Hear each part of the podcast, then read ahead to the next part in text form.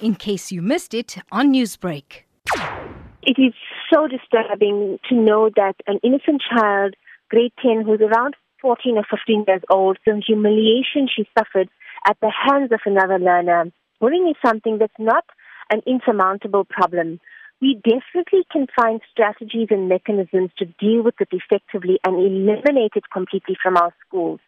We would never want to have schools become the breeding ground for violent adults who turn our, uh, our society into a violent one. The Department of Basic Education in Limpopo, of course, they're waiting to see the outcome of a report into the cases of bullying allegations and the fact that the child may have committed suicide as a result of this? I, I would accept that they have to uh, hear both sides of the story, and a report and an investigation would actually interview all persons that are necessary to make the right finding. It would be premature now for the uh, department uh, in Limpopo to pronounce on it.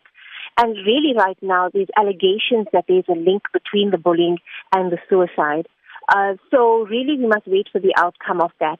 But having said that, the the link, uh, the the prima facie link is already there. You know, it's one incident happens because of the other. However, this will have to be verified by an objective investigation.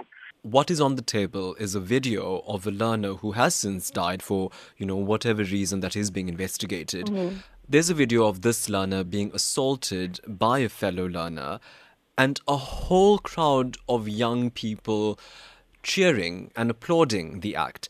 What does that say to you about the extent of the problem? The extent is much wider because people or learners in the school obviously see this as a source of entertainment. And uh, what actually exacerbates the, the bad position is the advent of social media and the availability of cell phones to video this. Because it becomes, what could I say, it becomes a, a kind of film show for them to video and pass around for a source, as a source of entertainment.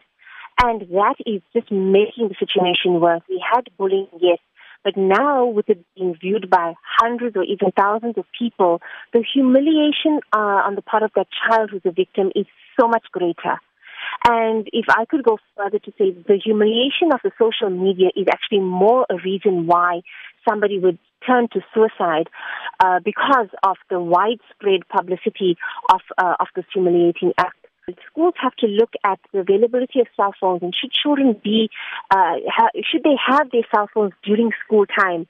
Uh, they should they have to look at the policy of, uh, you know, locking those cell phones away and not allowing the phones in school. Because why do you need a, a school in, uh, a phone in school? Your parents know where you are. You're in safe custody of your, of your school and your teachers. You know, it's just making matters worse. Newsbreak, Lotus FM, powered by SABC News.